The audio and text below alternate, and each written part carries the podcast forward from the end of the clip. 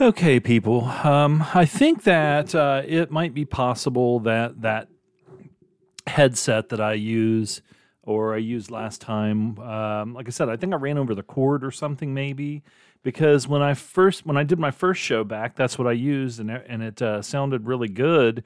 But then when I did the uh, last episode with the you know the William Smith and that stuff, um, I could kind of tell on the recording device that um, the actual you know the graph that shows the sound that it wasn't there wasn't much uh, variation and um, so i switched back over to that big new kind of boom mic thing uh, and i can tell immediately just from looking at it that the sound is way better. So what i was going to do is um, like i said I, I started getting off into the weeds as far as talking about movies um, and directors and actors on IMDb as I was discussing some of the movies that I watched. And uh, again, I thought that I wasn't going to have enough um, content to fill up the entire show. But then when I started doing that, I got to uh, where I was talking about William Smith's career, and I had to like you know run through that because I looked up and I had like two minutes left, and I wanted to you know do him a little bit of justice because he's such a big um, favorite of a lot of the people on the show. So anyway, I just got back from the Stowe. It's Saturday morning. I um, took Mary for our- walk really early because it it starts getting daylight like uh, between uh, 5.30 and 5.45 a.m. So we went ahead and went for our walk and then came back and um, had some stuff that I wanted to get at the store. And of course, as usually when I when I go, I end up picking up other things. But I, I've been getting these um, kind of like trail sort of power bar things that are they're mostly nuts uh, and have a, little bit of dark chocolate and coconut or something like that in them. They're those kind uh, bars, but they make different kinds. They make one that's almost like a, you know, it's a power bar, but it's it's um, uh, more just granola.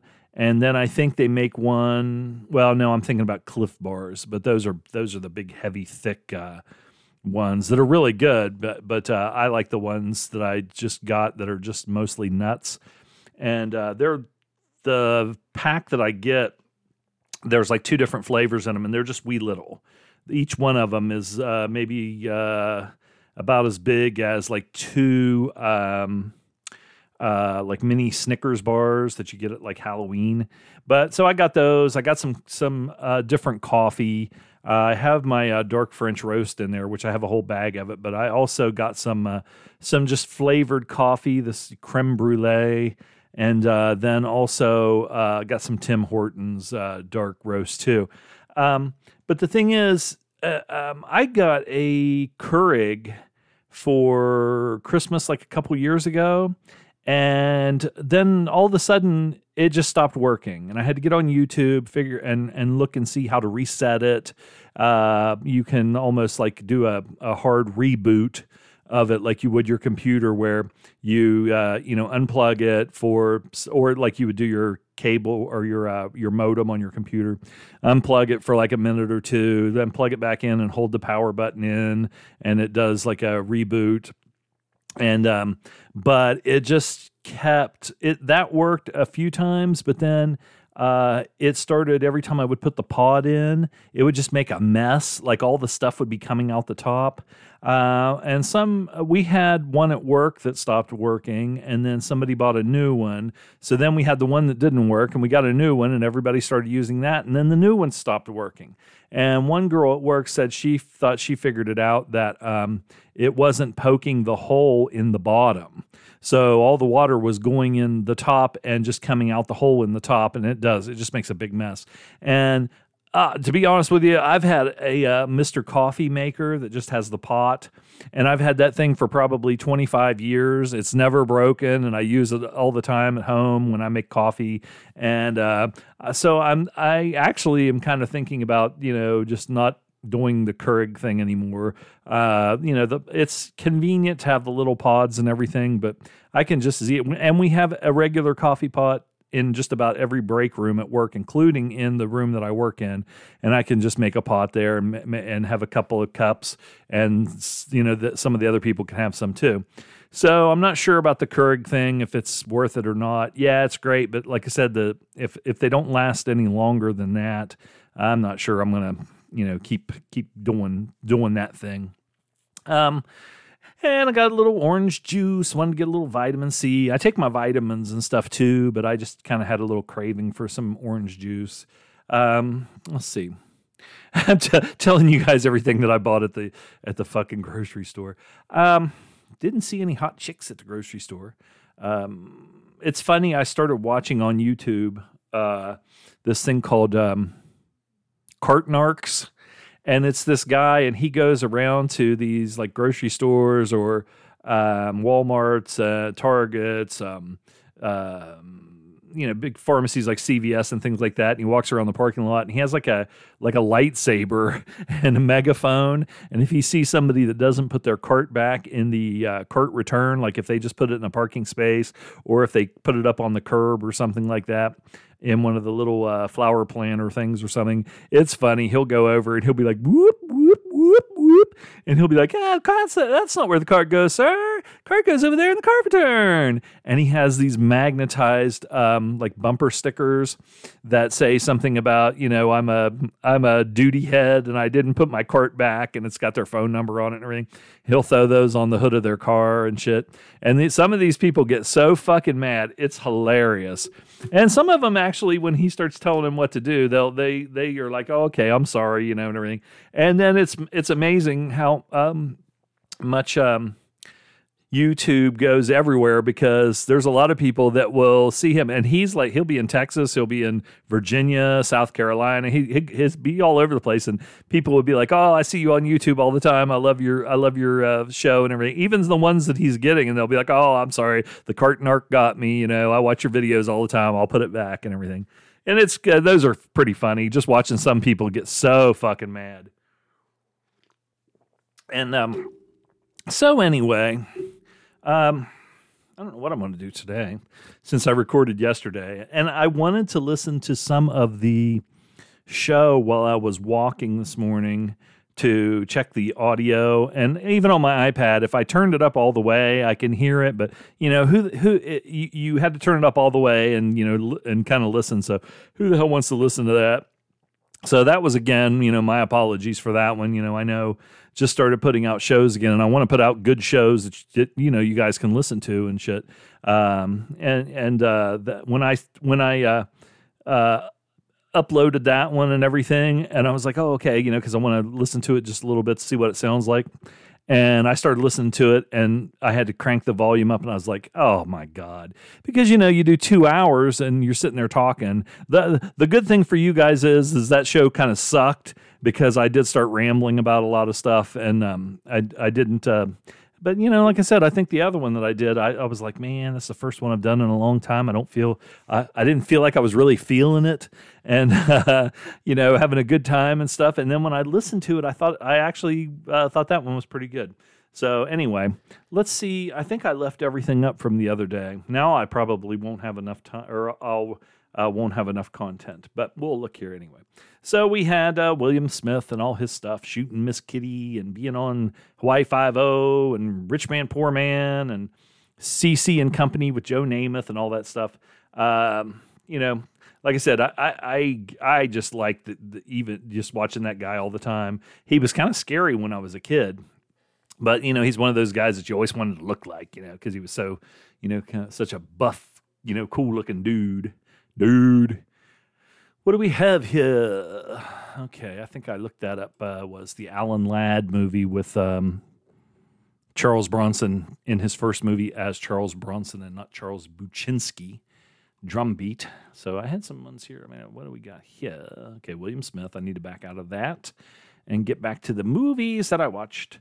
Uh, the Beast of Yucca Flats from 1961. Now, this is one of those ones that is, you know, uh, people put down as one of the worst movies ever made, like with Plan 9 from Outer Space. Directed by Coleman Francis, written by Coleman Francis. Stars uh, Douglas Mallory, uh, Barbara Francis, who I'm sure you know, a little nepotism maybe going on there. I don't know. Bing Stafford, um, and it also has Tor Johnson in it. Uh, and he is actually the beast of Yucca Flats.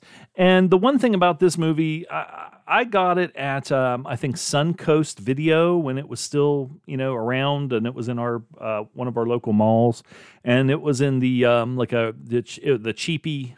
I don't know if they had a cheapy bin. They just had cheapy movies mixed in, and um, I thought it looked pretty cool uh, which it is in a way. You know, um, it's it's so low budget that when they made it, um, they didn't uh, make it with any audio at all.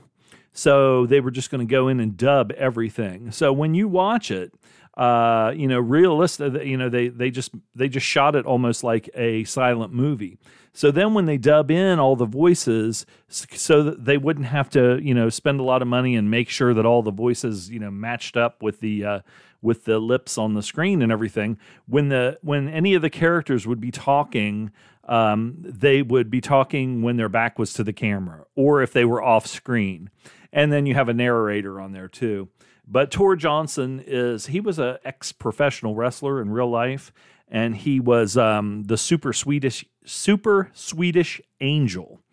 And he made he was in you know quite a few movies. I've seen some of them, and usually plays like you know the the heavy or a circus strongman or uh, you know something like that or a wrestler. And I did see uh, one movie that he was in, and I and he played like a wrestler, and and uh, I can't remember what comedian it was, if it was Bob Hope or who it was. They had a hold of him, and um, but it was funny because Tor Johnson in that had a um, had hair, so he looked completely different. Because if you look at him uh, um, in the Beast of Yucca Flats, uh, and when he was super Swedish Angel, he had his head shaved, and if you watch wrestling over the past, you know, however many years, he kind of looked like George the Animal Steele, except he was actually bigger because uh, and actually George the Animal Steele played him in the uh, Johnny Depp uh, Tim Burton movie with starring Johnny Depp um, Ed Wood. And uh, but Tor Johnson, like I said, was actually bigger. I think when he was on uh, You Bet Your Life uh, with Groucho Marx, uh, he came out and he was introducing himself to Groucho, and of course, Groucho's you know kind of you know making f- uh, jokes and everything the whole time about his size and everything. And um, I think he th- said he weighed like 380 pounds at the time, so he was about you know about as big as King Kong Bundy. Um, I'm throwing out all these wrestling references. But again, this is one of those ones that, it, it, like Ed Wood, I would watch just because it has a notorious um, uh, reputation as being uh, what's this? Okay, it has a notorious reputation as being um, you know, uh, uh, uh, one of the worst movies ever made. Um, I because I like wrestling, I'm, inter- I'm interested in you know watching anything, even back in the old days with with old wrestlers in it and stuff like that. So you know, it, again, I got when I got it at Suncoast Video. I bet you I paid like ninety nine cents or a dollar ninety nine for it. There was a couple of movies like that that they were putting out at the time. Had a nice new uh, flashy neon uh, kind of uh, box collar art uh, for it. Um, I would love to have a movie poster of the Beast of Yucca Flats. I don't know why, but I think it would be cool.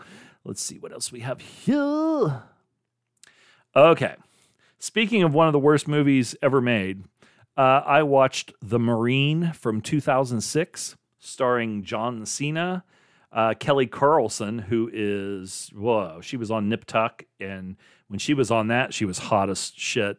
And um, she is in you know the Marine. I think she is the one that married Ty Domi, the hockey player uh, that played for the um, uh, Toronto Maple Leafs, and then he played for the Rangers. Kind of a, a cement head kind of guy. I always thought Domi kind of looked like um, um, young Burt Reynolds. He was not a real big guy, but he was he was uh, really tough and he could take a punch, but he didn't back down from anybody. I believe that that's who married Ty Domi because um, the chick that was in the girl next door, uh, Elizabeth, is it Elizabeth Cuthbert? she married uh, Dion Phaneuf, who was the captain of the Maple Leafs, the pylon. Uh, and then he went to the Senators. I don't know if he's still playing or not now. Um, let's see. Please don't talk about love tonight. Please don't talk about a sweet love. I was listening to some disco. I have a disco um, greatest hits uh, CD in my car, and when I'm driving in my fucking stupid uh, Bluetooth won't connect right away, I'll put the, I have that actually just in my um, uh, CD player, and I'll put it on, and it has like a Andy Gibb shadow dancing, the hustle, you know, do the hustle. And uh, I never can say goodbye. And let's see what else. She's a brick house. She's my tomatoes, be letting it all hang out. Cause she's a brick. Um I love the nightlife. I got to boogie, and of course, every time I hear that, I think about um, oh, uh, what's his name that played Evel Knievel, um, and that always had a tan, um, and he was in Love at First Bite. Love George Hamilton. Love at First Bite, and I think it was Laura Lauren Hutton. Because when they were dancing on the dance floor, it was, of course, during the uh, kind of disco phase 1979, so it was after that. But they had a, a dance scene in that, and uh, between uh, Dracula and uh, Lauren Hutton, and they're on the dance floor. And I don't think at the time she knew that he was a vampire. It's a comedy. It's like a lighthearted uh, comedy, uh, uh, romantic comedy or whatever. And they were playing, I love the nightlife. I got to boogie on the disco round. Oh, yay. Um, and uh, what was the other one that um, is on there? I listen to. There's another one on there I listen to all the time. Uh, don't know why I'm surviving every lonely day. There's got to be a better way. Blah blah blah blah. uh, doesn't matter how I try. Am I strong enough to see you through? If I can't have you, I don't want nobody, baby. It's funny when you when some some um, movies. There was one in Slapshot. It of course there was the song "A Little Bit South of Saskatoon," but there was another song in Slapshot that every time I fucking hear it, it reminds me of let's see, Slapshot soundtrack, and it was a it was like a one hit wonder kind of a song. Um, soundtrack Slapshots. What was that? Oh, there, that's probably it right there. Uh, Slapshot soundtrack. God damn it! Just bring the thing up. I hate when I have to look. That's why, because I don't prepare. Prepare. Oh, Stevie Nicks. Oh, Rihanna. Uh, right back where we started from. Oh, it's all right and it's coming home. We gotta get right back to where we started from. That's because they were always they were minor league team and they were always on the bus traveling. And then you know when they and when they would get home, they're old ladies. I was gonna ask somebody about that the other day. You know, uh, especially like some of the uh, women. I don't even know if we have any women fans anymore but even just on the groups and stuff, uh, when people used to call their girlfriend or their wife their old lady, and they would even say, "Eh, my old lady," or you know, they would say the old ball and chain and stuff like that. It's kind of I don't know. Uh, I guess it's you know, fairly derogatory. I, I wonder if women, and I'm a dude, so I'm I'm just coming from a dude perspective, so I'm I'm not sure. Um, uh, you know what what do women call their do they have a derogatory uh, and and it's like it's almost like a you know people would say that's a term of endearment when they say you know they have my old lady or you know uh, why does it sound like Nick Nolte when I say that? And uh, oh, oh the old ball and chain you know. I don't know. Maybe I haven't I just haven't dated anyone in a long time. Plus they probably never said it to you know to my face. Um, you always had those cute little nicknames when you were when you're dating someone, you know, when they call you pumpkin or honey all the time. I remember dating girls for Jesus Christ, you date them for like 2 or 3 years or something and and and then realize that you've never like one time uh, it was a, a girl that I dated for a real long time. We had been engaged and everything.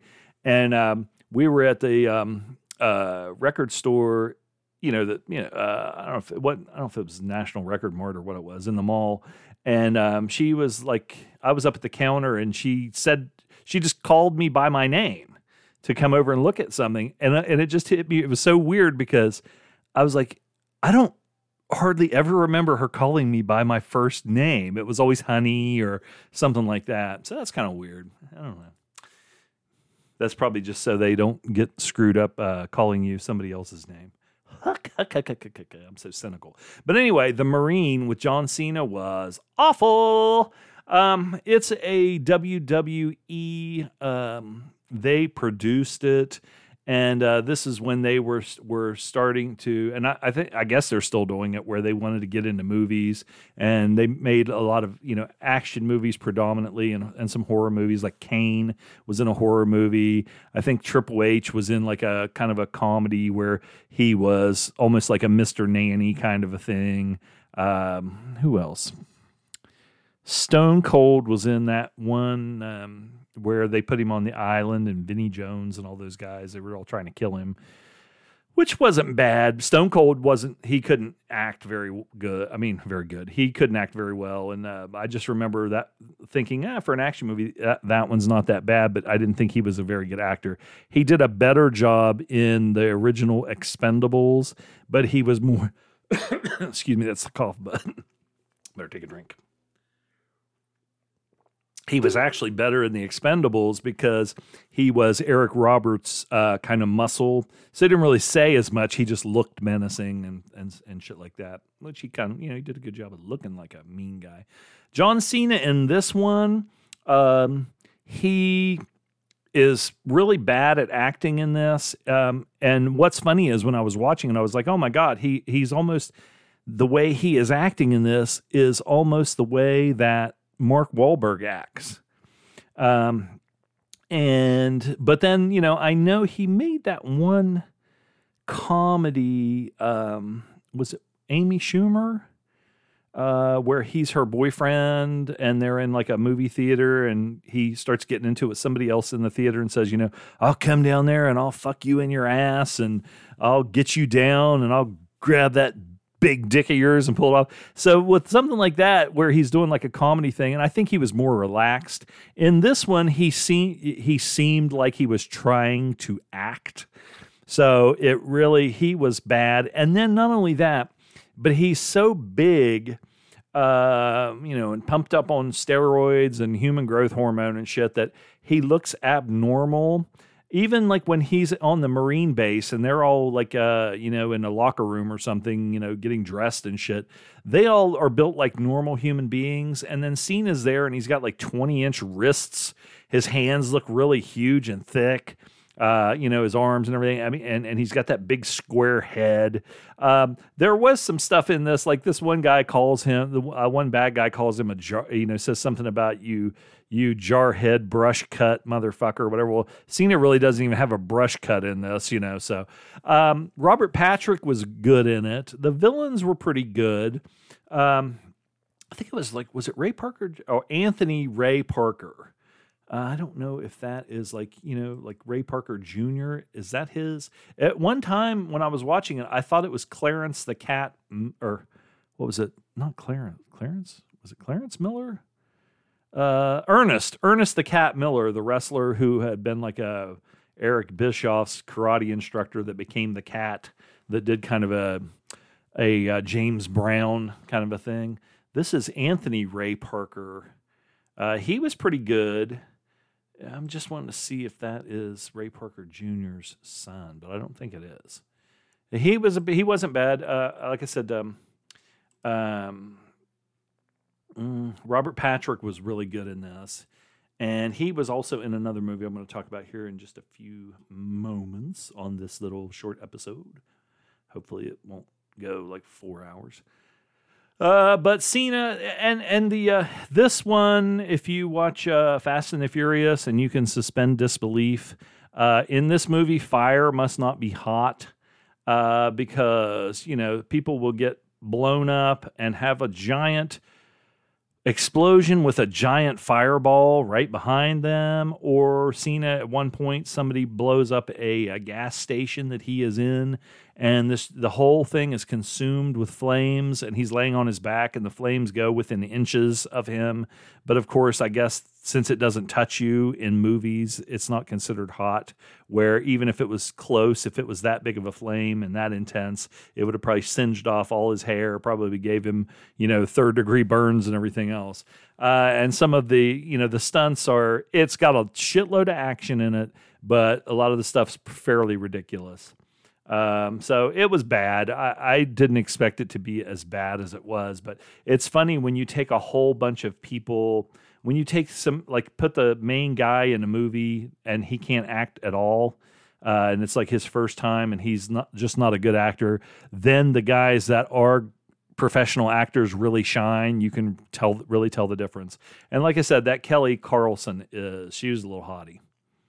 So let's move on from Cena i watched uh, 1992's diggs Diggstown uh, this was directed by michael ritchie and um, it was written by Leonard Wise from a novel called Diggstown Ringers. And um, it stars James Wood, Louis Gossett Jr., Bruce Dern, Oliver Platt, Randy Tex Cobb, Heather Graham is in this, and she's really hot. Uh, Roller Girl. Oh, uh, they got a lot of other people. Oh, wow. Hoss Cartwright's son is in this. Um, no, no, no. That's another movie. I'm I'm fucking getting fucked up. Jim Caviezel is in this. He has a really small role. He's one of the guys that um, basically what happens is uh, James Woods is a grifter. He's a con man who was in prison, and um, there is a guy Bruce Dern that um, kind of runs this little small town. Um, and he loves to gamble and he likes boxing so James Woods figures out a way. They're going to try and uh, con Bruce Dern into having a tournament, and um, the you know uh, they were the, the the little town Diggstown is known for this boxer. Um, who fought there that no is like supposedly nobody could ever even hardly touch. They couldn't beat him because he was so good.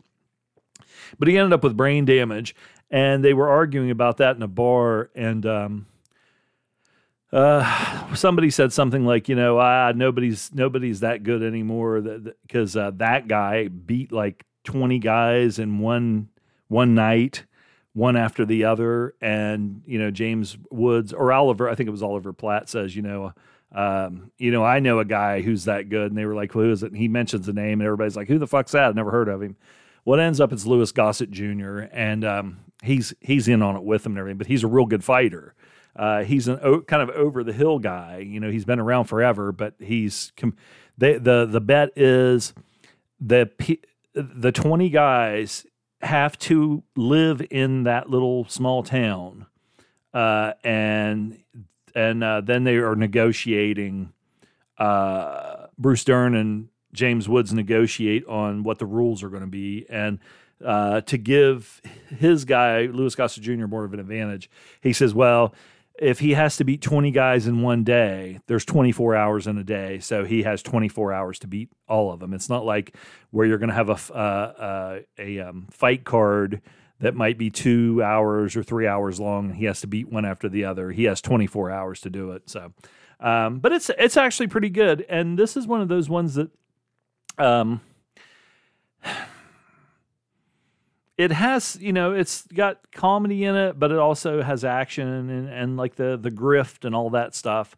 Um, i actually enjoyed it. Um, again this uh, this is one of those ones that you know james woods uh, most of the movies that he's in i think that he does a really good job. And also i uh, i like most of the movies that he picks good movies but you know he's just a shithead in real life and one of those people that i think just you know uh, I hate to say that he ruined his own career by having his opinions, But I wonder if he's just not one of these guys that kind of ended up being a creep and nobody wanted to work with him. And then after a while, he started using that as an excuse, you know, because he's really out there and he's really he he is a real super troll. Um, Jon Voight's kind of the same way, you know. Uh, but anyway, and Louis Gossett Jr. is really good in this. And you know, I was going back and looking at Louis Gossett Jr. and all the stuff. They they actually uh, he won an Oscar for Best Supporting for Officer and a Gentleman, where he played um, uh, the drill instructor to Zach Mayo, Richard Gere in um, Officer and a Gentleman, and they said that they actually uh, were thinking about casting uh, R. Lee Ermey as that drill instructor uh, because he had been a drill instructor, but uh, the uh, director of that movie wanted Louis Gossett Jr. So R. Lee Ermey uh, was the uh, technical advisor and, and, helping Louis Gossett Jr. act like a drill instructor. And then they had another guy there who was also a drill instructor that actually did the job that Foley did uh, in the movie where he was the drill instructor that actually trained people to become pilots, jet fighter pilots, and everything. Uh, so there was two of them there. But this was funny is uh, that's like Full Metal Jacket. They had another guy who was uh, picked to be the um, drill instructor in that movie, who had been a drill, an actor who had been a drill instructor and R. Lee Ermey was going to be like one of the technical advisors on the film, not just for the drill instructor stuff, but he was also in Vietnam. And then he went and read for the movie and everything, ended up getting the part. Uh, and the other guy who had the part and was supposed to play the part, they ended up giving it to R. Lee Ermey. That guy ended up being the door gunner in Full Metal Jacket, the one that's like get some, get some, get some. And Matthew Modine says, uh, you know, women and children, how can you shoot women and children? And the guy goes, it's easy. You just don't lead them as much. That guy was supposed to be the drill instructor, and R. Lee Ermey kind of uh, finagled his way in there to ha- to to uh, get that role, even though he didn't even have it at the time. But he had been in the the drill instructor in um, Boys from Company C before that. Let's see. So Diggstown was really good. If you haven't seen it, I would recommend it. You know, it's it's kind of has a, a little bit of an 80s feel, even though it's 1992, but it's still a fun movie. It's it's kind of got some funny stuff in it. And again, um, Louis Gossett Jr., Bruce Dern's always good. You know, he plays a, a, a real jerk in this. Um, so that was pretty good. That one is on Prime. I watched Domino from 2019. I think I mentioned that one in the um, last show, not the William Smith, but the the one before that. Uh, that was one of the ones that I it it just happened to pop up, and I was like, yeah, I think I might want to check that out. I've never even heard of it. It um, I did not realize it when I was actually watching it until it was over that it was directed by Brian, Brian De Palma, uh, written by Peter uh, Scav Skavlan, and uh, it stars Nikolaj uh, Coster Waldau and uh, Soren Malling, Sus Wilkins. Um, it seemed to be where was this made? Denmark. I was going to say I thought it was made in Denmark because, oh no, filming locations Antwerp, Belgium. Uh, but when, like I was saying uh, the other day when I was watching it, uh, I was sitting there watching this movie and I realized that okay, wait a minute these aren't supposed to be. I, I thought at first that um, Nikolaj and his partner were supposed to be like American cops in a foreign country, uh, like either CIA or military police or something like that. But they were actually, I guess, Belgium, not Belgium cops. I think they were from Denmark. I think they were, I think they were Dutch. Uh, but the only other person in this that I had heard of that is an American actor is Guy Pearce.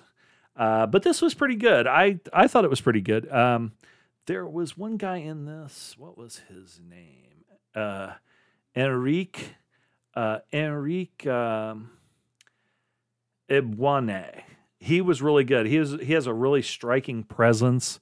Uh, he kind of reminded me of he was like a terrorist uh, and then um, he the uh, some shit goes down with um, Nikolaj and his partner, uh, and uh, they're going to this place, and this guy is coming down the elevator, and they're going up to see this guy, and they look down and see you know blood on this guy's shoes, and then all kinds of stuff goes down that leads to you know the the rest of the story.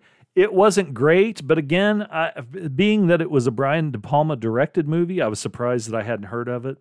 Um, but you know, I I enjoyed it. Like again, it was worth a watch. It wasn't great. I would say it was for me a little bit better than average. If I wouldn't have known it was De Palma, I I would have thought okay, straight to DVD, uh, straight to digital download movie. Uh, that was worth a watch. I'm not sure it's a something that I would want to you know like revisit uh, or anything like that. But then I saw Brian De Palma, and that, for some reason that just adds, you know, because he was a great director, and uh, you know, you can kind of add that to his list of movies, and then grade it by the the stuff that came before, and is his career falling off? Plus, then when you're watching it, you know that he is always really into that. Um, kind of a voyeuristic kind of camera view and then when I and then when I knew it was him, and I'm thinking about some of the camera shots and some of the stuff that happened, and how the perspective was of the camera and the people watching stuff, then I'm like, okay, you know, Brian De Palma, yeah, you, you, can see it once you know it. I watched Last Flag Flying uh, from 2017. I remember Loaf uh, saying that he watched this. Um, it star it's a Richard Linklater Linklater movie written and directed. I did not know that until just now. Uh, and it stars Bryan Cranston, Laurence Fishburne, and Steve Carell. Uh, to be honest with you, I like again, I didn't know it was Linklater. I like Dazed and Confused. I did not like um, um, the baseball one that they did when in college, and it was a Van Halen song. Uh, Everybody Wants Some. I didn't like that one that much. I did like the Ethan Hawke movies. Um, and this one, it was just okay. And it was too fucking long. It was too fucking long. It's uh, two hours and five minutes, and it felt every bit of two hours and like 50 minutes or 45 minutes. It went on too long.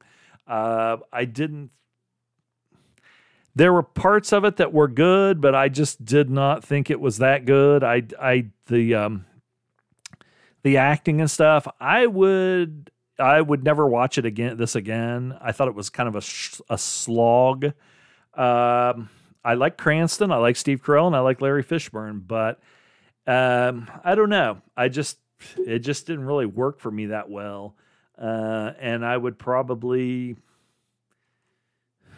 for me, maybe a little, just a little bit below average.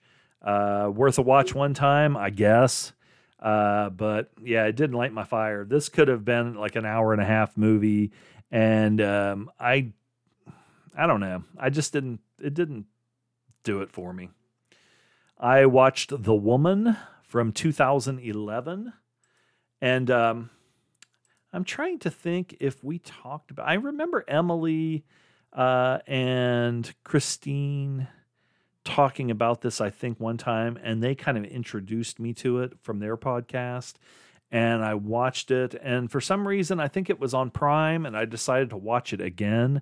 I did not know that this was the middle of a trilogy of movies. Um, and so now I want to go back and watch the first one and then watch the last one. Uh, this one was directed by Lucky McKee. Uh, it's based on these novels by um, the characters uh, from Jack Ketchum. Uh, it stars uh, Pollyanna McIntosh, and the way I knew her was she was on the first season of ha- the Hap and Leonard um, series and she was very striking in that because she was so imposing and so, had this big mohawk and wore like a bustier and was you know a really big Amazonian woman uh, that uh, like fucking like to kill people and uh, she's really kind of crazy. Also stars Brandon Gerald Fuller, Lauren Ashley Carter. Um, now this movie, it was very the style of it, especially with the music, uh, was done very well, and it was it, it added a very strange edge to it. Um, I like the commentary, uh, you know, kind of what they were saying here. Again, I would like to go and watch the first movie was called Offspring, and um, let me look that one up. I want to give the the the uh, date of when that one was made. Whoops.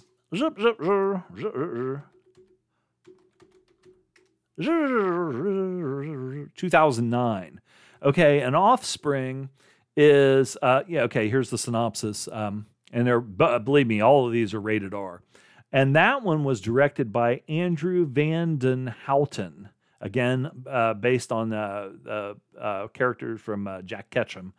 Um, and it is Against the backdrop of grisly murders and child abductions, a clan of cannibalistic savages, which plagued the Northeast coast since 1858, is after an unsuspecting family and their innocent baby girl. Uh, do they have what it takes to survive? So it kind of like is a you know a cannibal uh, family uh, kind of movie, like um, Hills Have Eyes or uh, like in Bone Tomahawk. Um, and um, again, um, what's her name? Polly Pollyann uh, McIntosh is the woman in this, uh, the t- titular uh, woman from the second movie, and um, so I watched just a little bit of the trailer for that one, and you know it looks you know about what I expected. I want to see what else this dude directed. Now it looks like he the the guy that directed Offspring is the guy that produced The Woman. And was he says he was an actor. When it was okay. He was in he was an actor, he was in Offspring, and he was in the third one. He was also in the, the Girl Next Door. Now, is that the one where uh, let's see follows the unspeakable torture and abuse committed on a teenage girl in the care of her aunt and the boys. Okay, now that one was remade a couple times, and I th- I, I read the book. Uh, this is John, John Ketchum's The Girl Next Door. I read the book about that, and there was another movie that starred, um, I believe it was what's her name from um, Hard Candy, Ellen Page or Elliot Page now.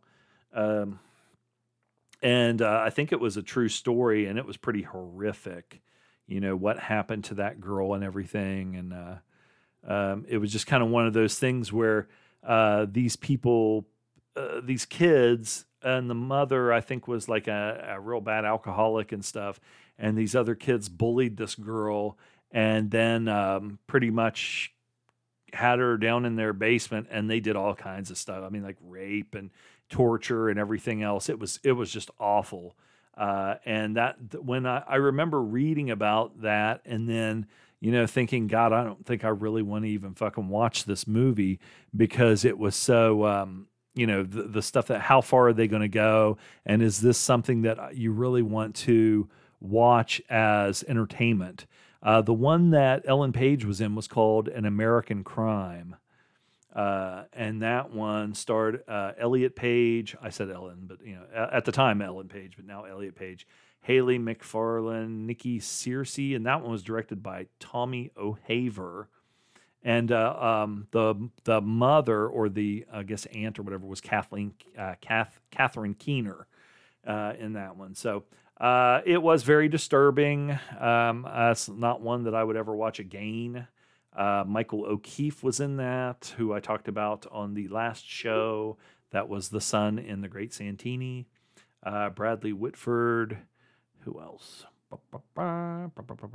But uh, James Franco. Uh, you can sense a theme here of the abuse, even like hard candy, like, you know, the uh, how, you know, some men in society and how some people can, inhumanity to other people, but also to women. Um, the um, Offspring, I'll have to check that one out. I don't expect too much out of it. Uh, you know, if it was um, the woman, like I said, I like the styling of it and I like kind of what it was trying to say because in the first movie, you have these cannibalistic uh, family who are just real violent and, you know, kill and eat people and everything else. And they're like savages, they're feral people. But in this one, they're kind of thrusting uh, the the woman, uh, Pollyanna McIntosh's character, into a small town, um, country kind of family. Um, and you you think, okay, you know, she is a savage. She is a feral woman who is almost like a a, a, a wild predatory animal. Uh, and then you see the ugly side of these um, suburbanite, uh, you know, the suburbanite family and what l- lies underneath the facade that is their family. And uh, this one does have a lot of, uh, it's got nudity, it's got rape, it's got lots of violence and uh, just really nasty, misogynistic, over the top, misogynistic, abusive stuff. Um, so, again, this is uh, I've, I've watched it twice now. So I mean, the the first time, God, that was a long time ago. It's probably like seven years ago or something. Um, but um, I still thought it was pretty good. Now I want to watch the third one.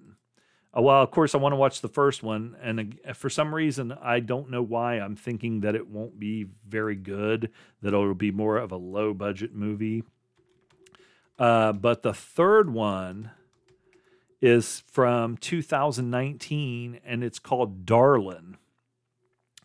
And Darlin was the in the second movie that family that kind of uh, little country town suburbanite uh, family had a uh, little girl who was you know probably I don't even know she would have been in grade school and uh, it tells the tale of what happened to her after the woman, and it actually the the um, the uh, how they set it up and everything it does look intriguing. I watched the trailer and I thought it looked like it would, might be pretty good.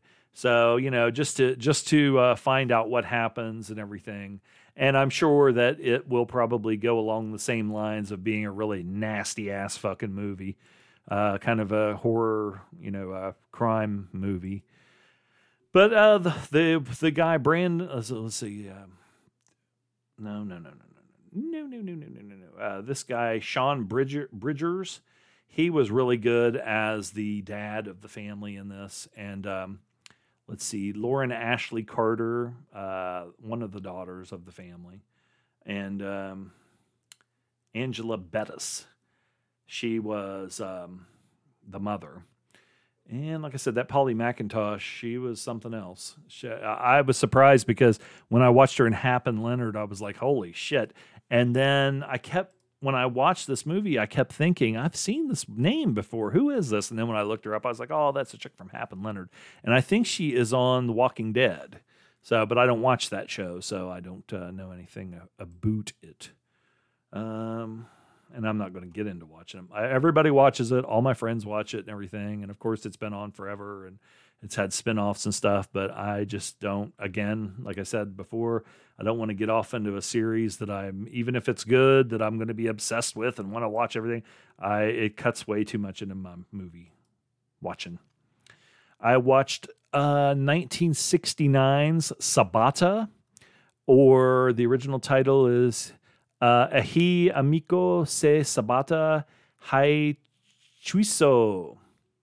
Uh, this was directed by Gianfranco Parolo, uh, Parol, Parolini, uh, written by Renato Izzo and Gianfranco Parolini, starring Lee Van Cleef, William Berger, uh, Ignazio Spalla, Who's the chick in this? She was very good looking. Linda Veras. Yeah, she was very attractive. Um, the guy Marco Zwan Zuanelli, he was in um, uh, My Name Is Nobody. I, I just saw his face and I was like, okay, I remember that guy. Uh, and there's a guy, Rob, uh, Robert Hundar, who plays Oswald Stengel. And let's see, there was another guy in this that was a real douchebag. Uh, he was a real hoity-toity kind of a guy, but he was a really good uh, uh, shot, and he was the like the the main bad guy. And then there was an uh, a an Indian guy in this who was, of course, an Italian guy, Aldo Canti, who was a very gy- he was very bouncy gymnastic kind of guy, gymnast. Um, I had never seen this before, and of course, I loved loved Lee Van Cleef in uh, for a few dollars more and Fistful of Dollars, and then that Ninja TV show, and then he played uh, Bob Hauk in uh, uh, Escape from New York. Lots of different things that Lee Van Cleef was in. Uh, and so I decided this one was on Prime for free, and I thought, oh, you know, spaghetti western with Lee Van Cleef, you know, probably be pretty good.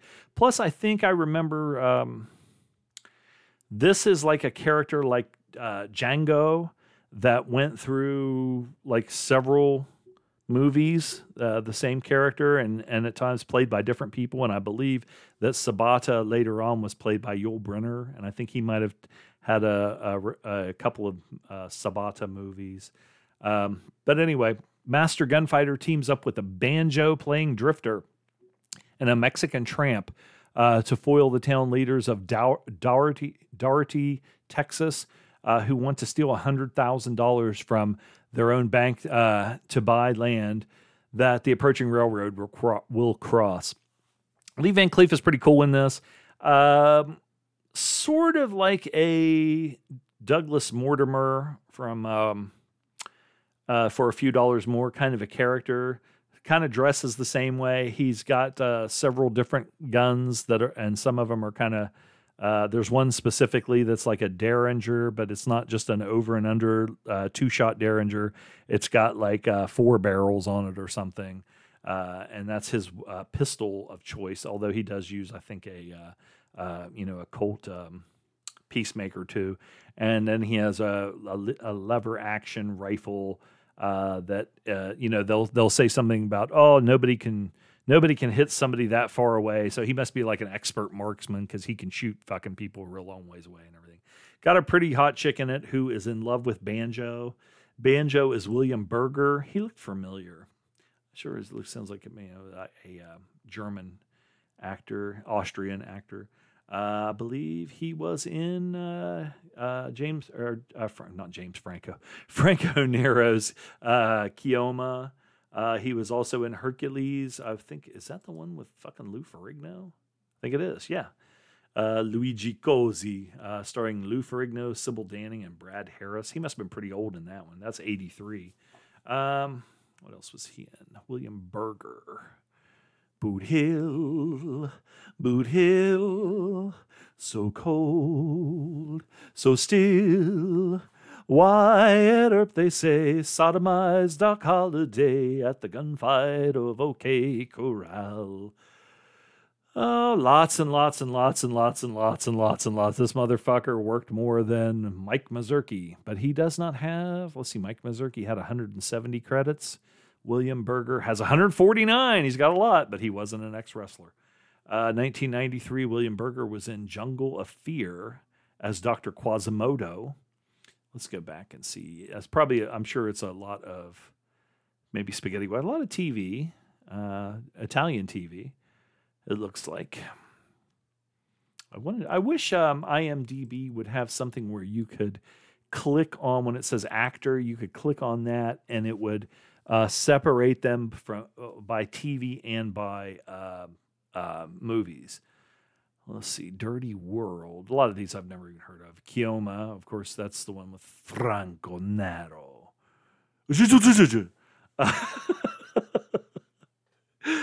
they pulled off, they pulled off his fingernails. That was a quote, direct quote from The Salamander with Franco Nero. And Martin Balsam, I think that was his uh, friend and uh, the fascists the fascist uh, captured his friend and pulled off his fingernails. Sabata, he played banjo. Banjo was kind of a, annoying to me. Banjo had been in on fought on the southern side of the Civil War, and Sabata had fought on the northern side of the Civil War, but they knew each other and they were kind of friends. But there's like a um, there's a kind of a a little bit of uh, they're friends, but there's some stuff under the under the covers there that uh, they you know can be could be mean that uh, it could go either way. But uh, definitely, uh, Sabata is definitely a big baby face. I don't see anything else that I recognize here. Kung Fu Brothers in the Wild West. That sounds interesting. William Berger, he's the he's the head of it. I think that they were trying to kind of make him like maybe like a Terence Hill kind of a guy, or a uh, who's the fucker that had the blonde hair and the mustache that looked like um, uh, like a blonde haired Chuck Norris in the Italian, um, not as much westerns, but the Italian crime movies. Uh,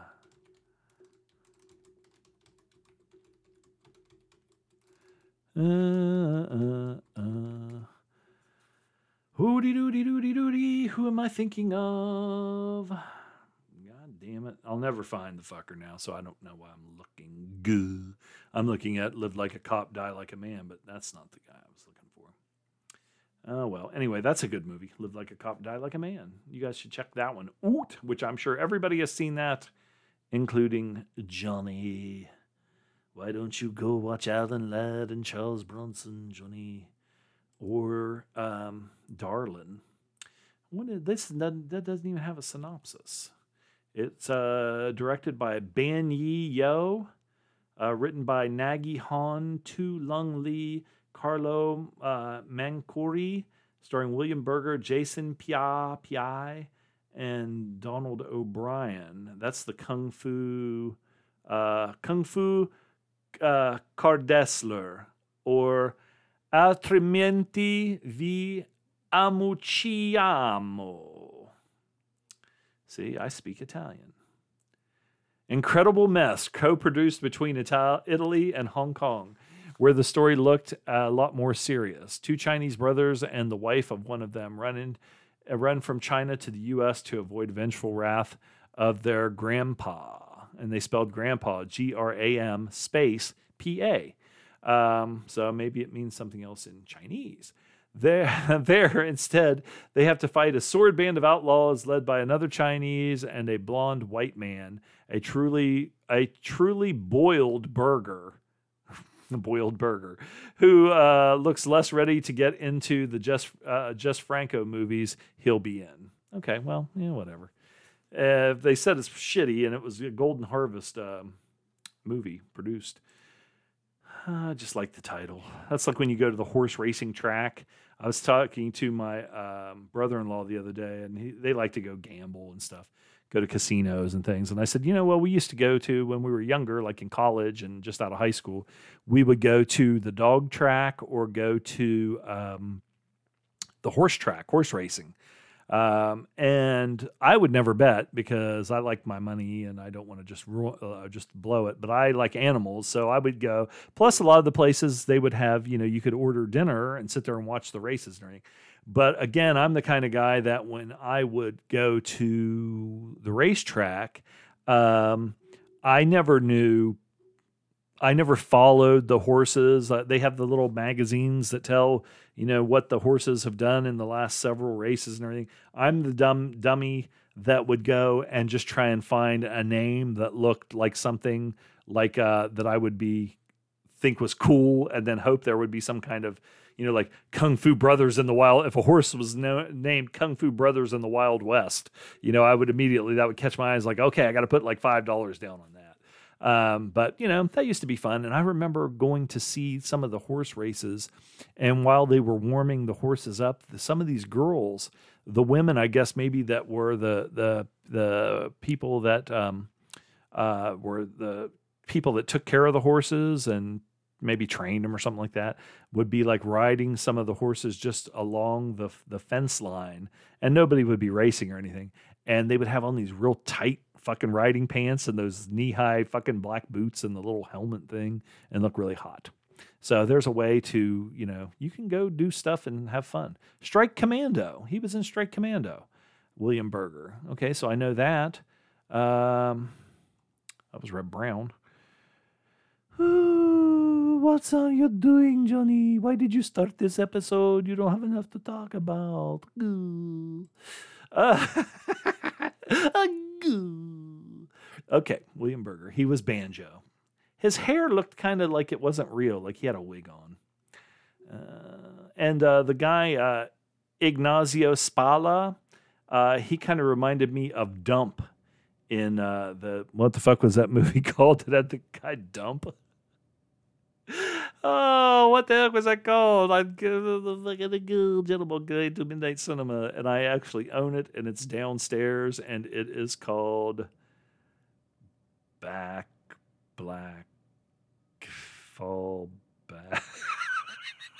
okay, I know how to figure it out. I will find this because the one dude that was in it played Blofeld. I think he was the first Blofeld. First Blofeld.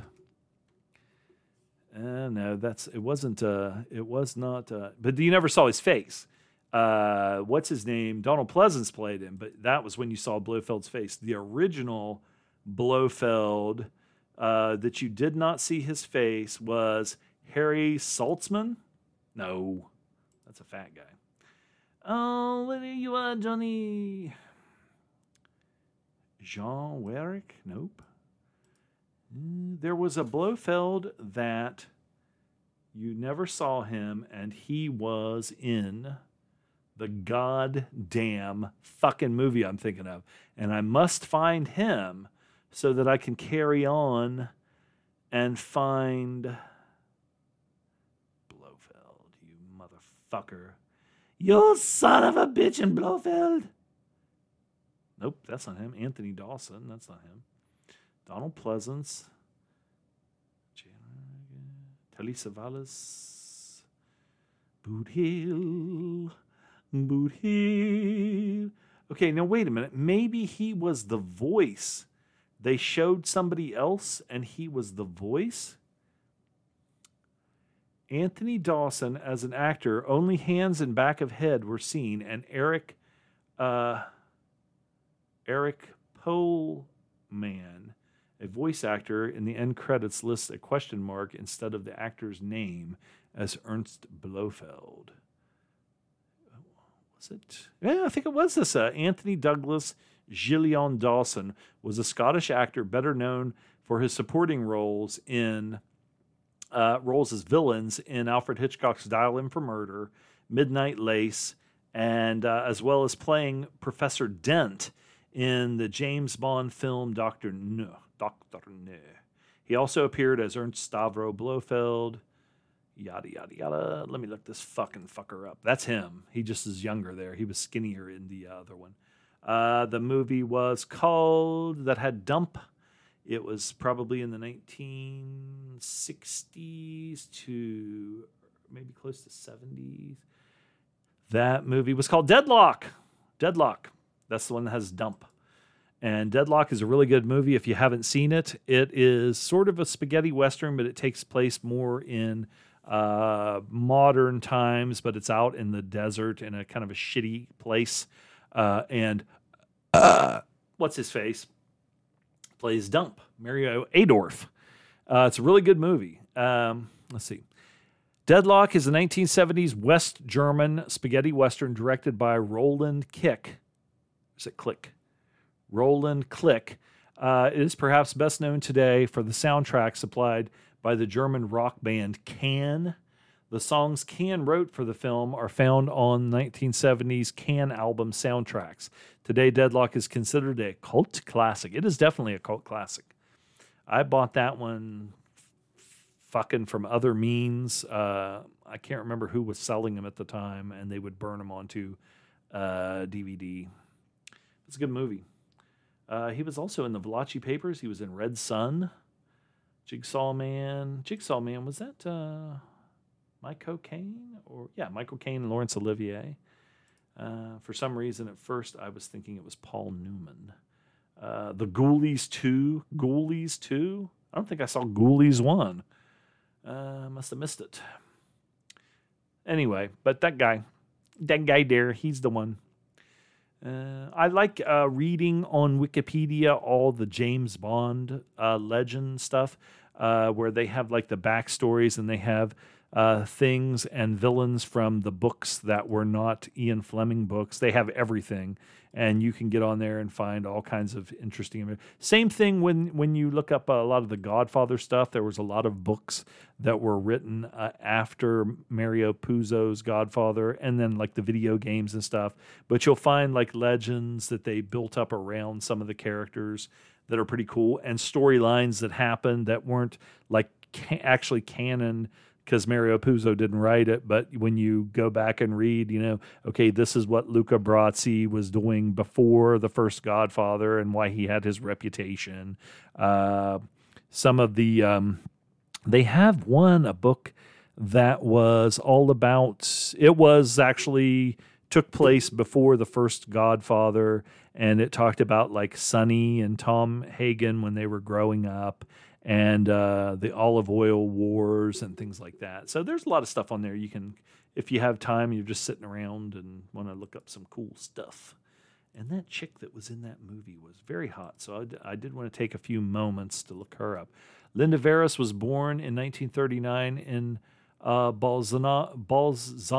Italy. She is an actress known for Sexy Gang, Romance a Horse Thief, and Virgin of the Jungle. Yeah, she don't look like a virgin to me. Uh, has been in a relationship with Mal. Who is Mal? Mal? There was a somebody just named Mal. And who was Mal? Mal was born uh, February 27, 1946, in Oxford, England, as Paul Bradley Couling.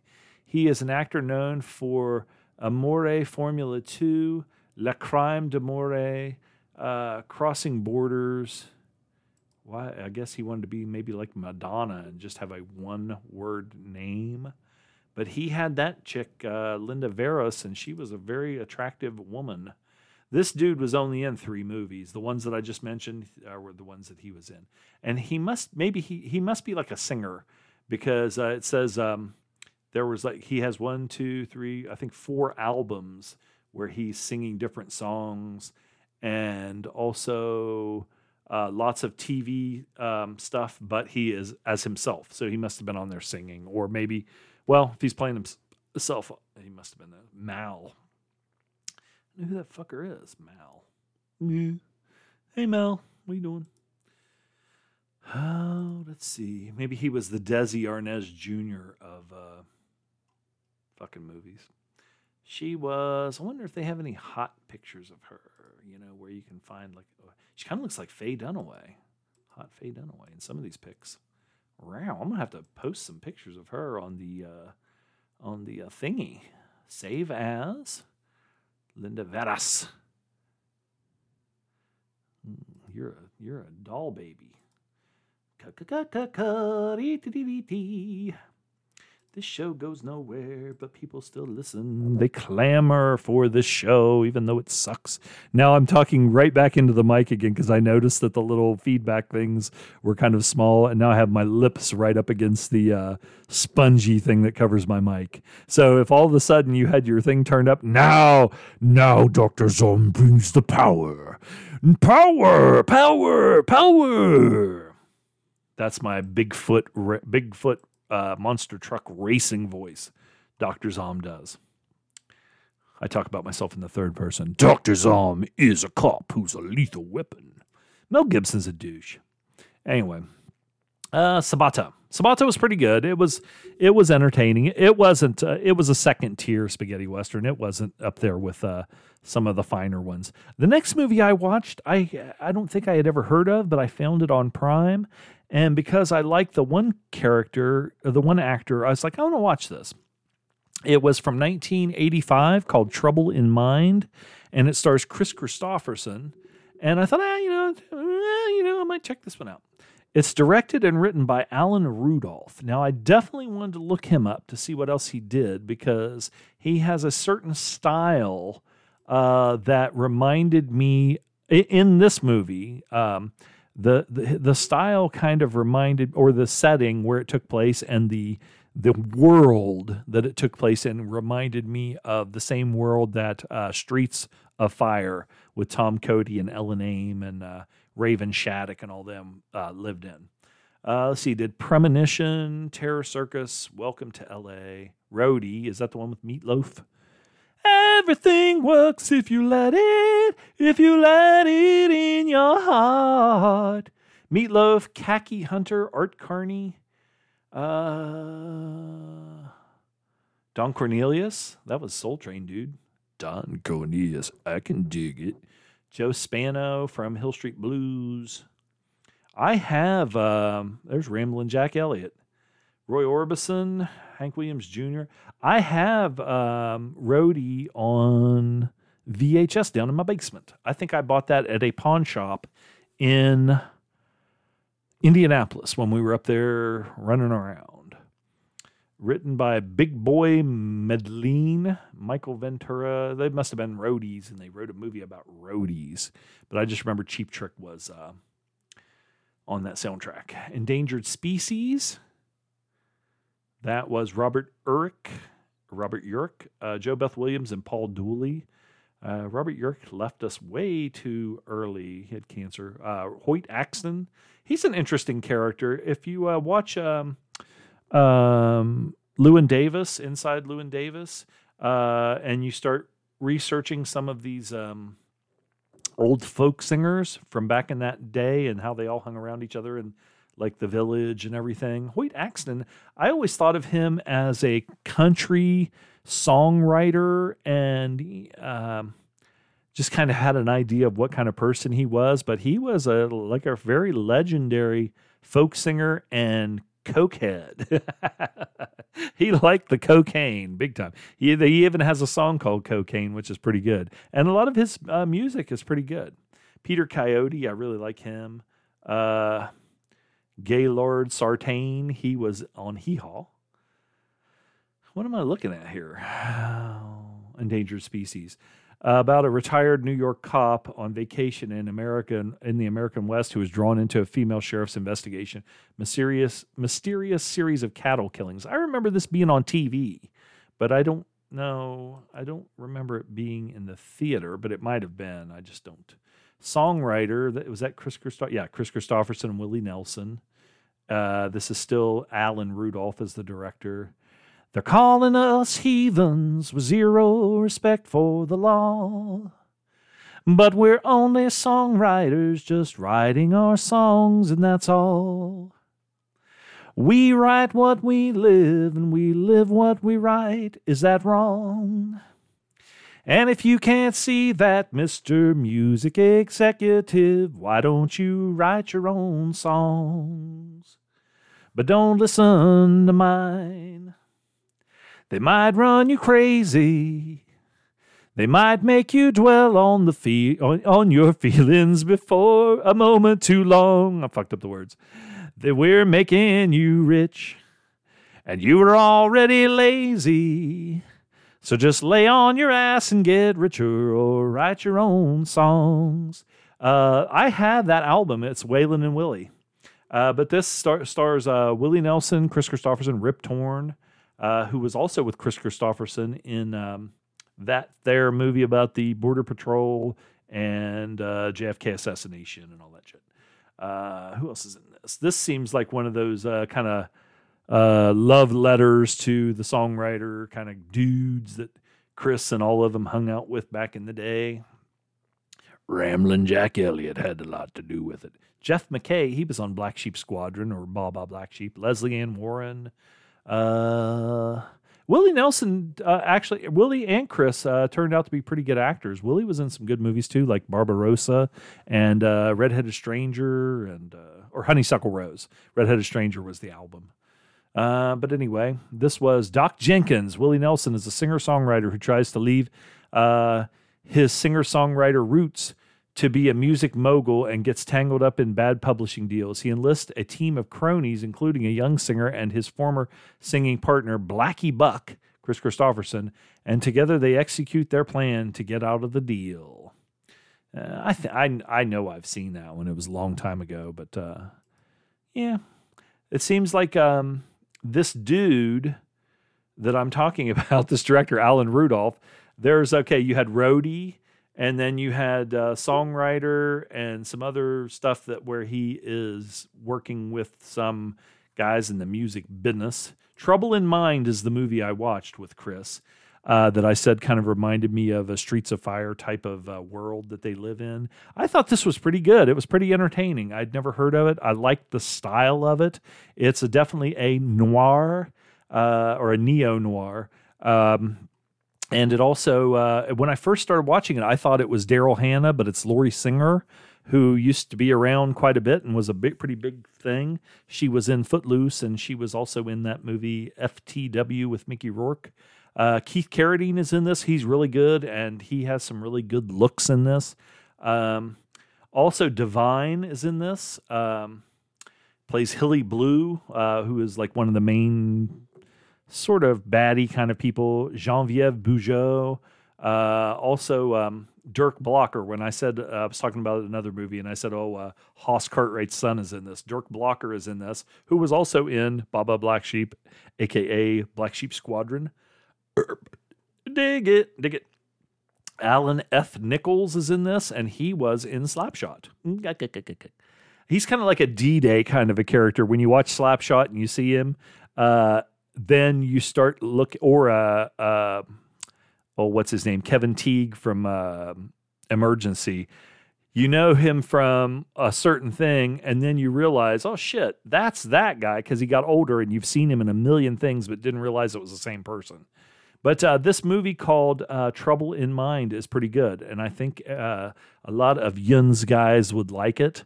So you probably want to f- seek it out. It is on Prime, and you can stream it for. Uh, I always want to say you can stream it for free, but you're paying for your Prime. But you know you get to watch a lot of stuff on there without having to rent. Um, so it's a good movie. I liked it a lot. I like the style of it, and uh, I like the story and everything. But that other dude, where, where oh goddamn you mother effer, fuck you, fuck me, you fucked me. I need to get back to the Alan Rudolph. I wanted to. I have some time here now because again I uh, had to do a second show because I talked too much in the last one. Made in Heaven. What is this? Okay, that's uh, Timothy Hutton. He was a big thing there for a while. Now he was on a TV show uh, where they he, they were like a little gang of con men. Uh, but I remember when Timothy Hutton, when he was in Taps and uh, Turk uh, 182 and a bunch of different stuff, he was a big dude there at one time. And I always liked him because I liked his dad, Jim Hutton, who was in the Green Beret and Hellfighters with uh, John Wayne. Kelly McGillis is also in this. Maureen Stapleton, and this one was called what? Made in Heaven from 1987. Oh, and and uh, Timothy Hutton was also in uh, not Night of the Generals. What was the one with the General's daughter with uh, Travolta? I'm gonna move this mic and it'll probably go boom, boom, boom. But I need to get it out of my nose. Uh, Mare Winningham, Amanda Plummer. She was always a good actress, uh, kind of an odd duck. Neil Young, Tom Petty. Again, uh, lots of uh, musical people. Music, actually, Ric Ocasek. So this guy must have had some connections, or he had a, a, a big interest in um, music, because a lot of his movies he uses uh, musicians. And uh, let's see, after being dumped by his girlfriend, a boy runs away to California, but he ends up uh, in heaven because he dies after trying to help a family from drowning in a river. In heaven, he'll meet a beautiful girl who was never reincarnated before. And you know something, my bifocals with this mic microphone right in front of me, it, causes a problem. That's why I was. I'm gonna f- maybe if I flip it so it's facing up. Let me flip it. Put it down and flip it. So it's under my chin instead of hanging like a boom mic because it gets in my way. That's better. Better. Mortal Thoughts was, uh, I think, uh, Demi Moore and Bruce Willis. And um, that was a movie that had some had to deal with like some very tough uh, situations of not domestic abuse, but like uh, uh, rape and stuff like that. Um, I saw that one on TV or on HBO, I believe. It was a good movie, but it does it does have a uh, kind of a hard subject to deal with. It needs to be dealt with, but uh, let's see. So he did that one. Who else is in that? Harvey Keitel. He was a cop in that, investigating. I like Harvey Keitel. I want to watch the movie about um,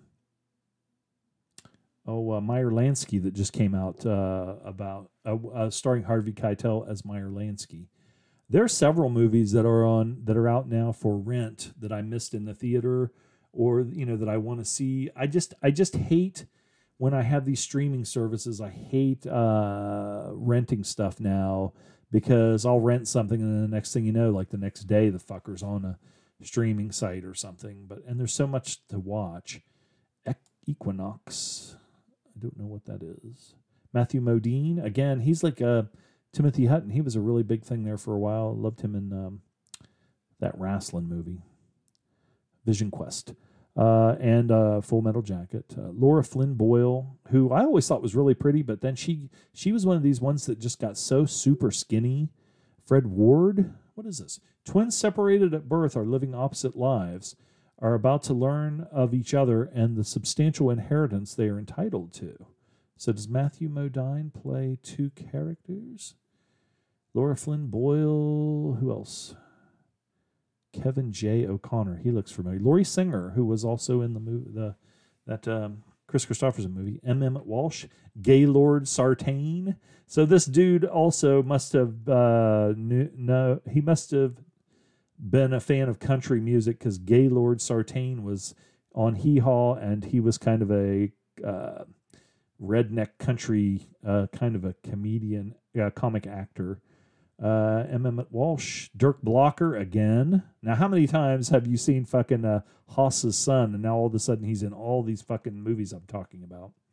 So again, but you know, a lot of directors they they find people they like to work with, and they use them over the Keith Carradine. He used Keith Carradine again, who was uh, one of the one of the stars of that Kris Kristofferson movie.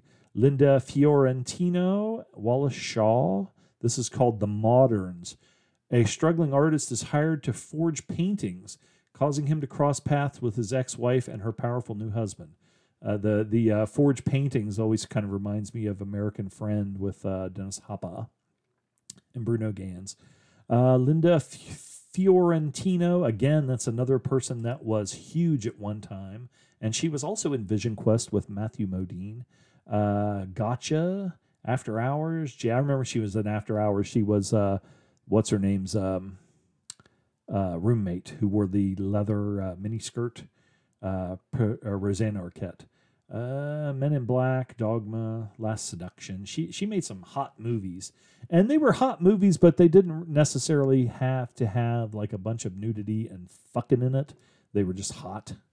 Uh, Genevieve Bujold is also in this, so he like uh, Keith Carradine, Genevieve Bujold, Gaylord Sartain, Throw in fucking Hoss's son. How come he didn't get on that movie? We want Hoss Jr. I like Dan Blocker. I always liked him when I was a little kid. Hoss was my favorite. Everybody liked Little Joe, but I liked Hoss. Little Joe never once gave it away. Okay, now Alan Rudolph was the director of a movie called Love at Large, starring one of my favorites, Tom Berenger, Elizabeth Perkins, Anne Archer. Uh, Kate Capshaw, she was a hottie at one time. Mrs. Spielberg. I like Ted Levine. I always like him. She like a great big fat person. Uh, was he?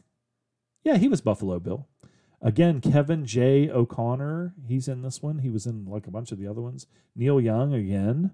Gaylord Sartain. Dirk Blocker. I'm telling you, this fucker has a connection, man. I'm gonna put it all together. It's the Illuminati, man. Annette O'Toole. Uh, what's this one about? Vampish Miss Dolan hires hardboiled PI Harry Dobbs. Harry Dobbs. That sounds like a familiar character name. Uh, to tell, wasn't he a? Wasn't that Charles Bronson in Rider on the Rain? Harry Dobbs. Okay. Vampish uh, Miss Dolan hires a hard boiled PI, Harry Dobbs, to tail her shady boyfriend. Harry realizes that the man leads a double life, but then um, his client disappears. Uh, Harry teams up with his with his own tail, P.I. Stella Winkowski, uh, to clear things up. Now, who is Stella? Stella is Elizabeth Perkins, who was a hottie back in the day. Uh, wasn't she? Am I mistaking her for somebody else? I was thinking of the chick that was in Once Upon a Time in America. Was that Elizabeth Perkins? She played Wilma Flintstone in 1994. So it's not the same person. That was Elizabeth somebody else. How do I figure that out? Uh, uh, once upon a time in America. America, Johnny. Elizabeth McG- uh, McGovern. I wanted to say McGowan. Who was Elizabeth McGowan? Wasn't there Elizabeth McGowan? I I'm like I'm talking to to fucking having a conversation with you guys, and you're you're you can't answer me. You are probably answering me saying, "You dumb fuck, this is what it is." Are you losing your goddamn marbles, dipshit? Elizabeth Perkins was she in Red? No, that was uh, somebody else too. She was in Glow. She played Birdie Howard in Glow. That was a TV series. I I like wrestling, and and for some reason, maybe I just uh, I just didn't get into that. Okay, she was in Weeds.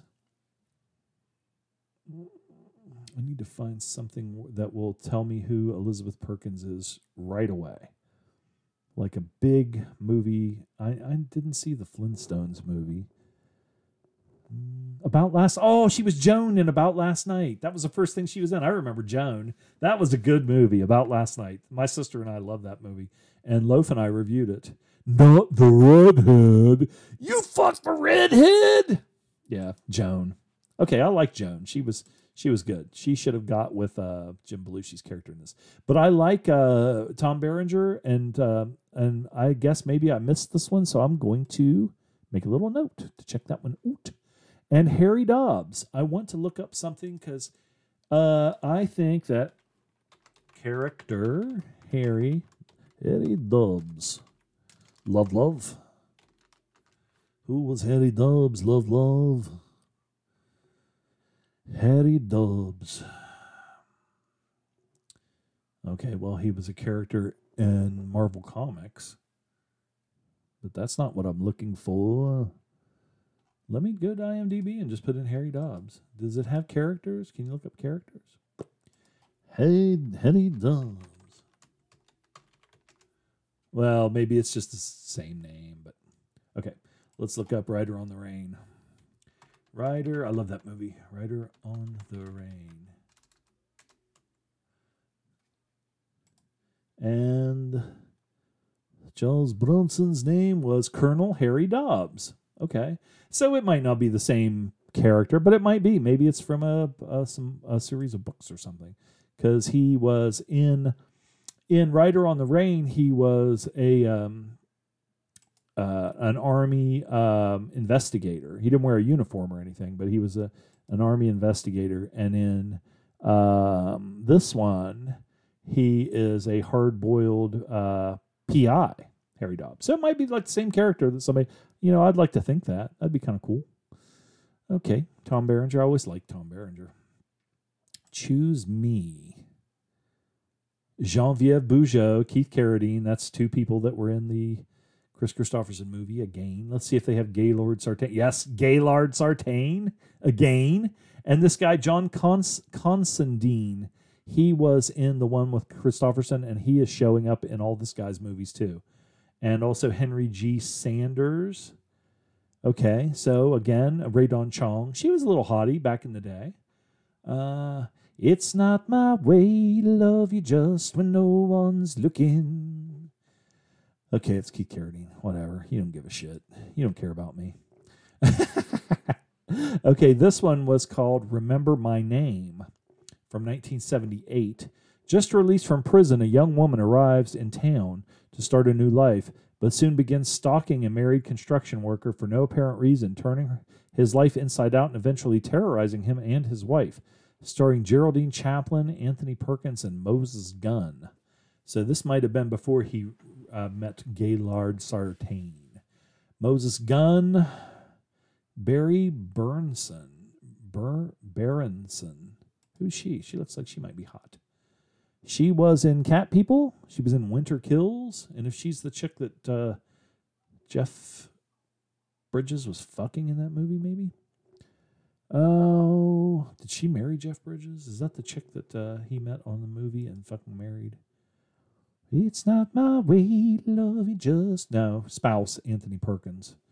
Uh, I'm sure that was a uh, a humdinger. Well, I guess he he went both ways. So, um, and then after he was he not Ty Harden, who was the guy that he was with, that was the big heartthrob that was gay, and then he broke his heart and uh, decided he was going to marry a woman.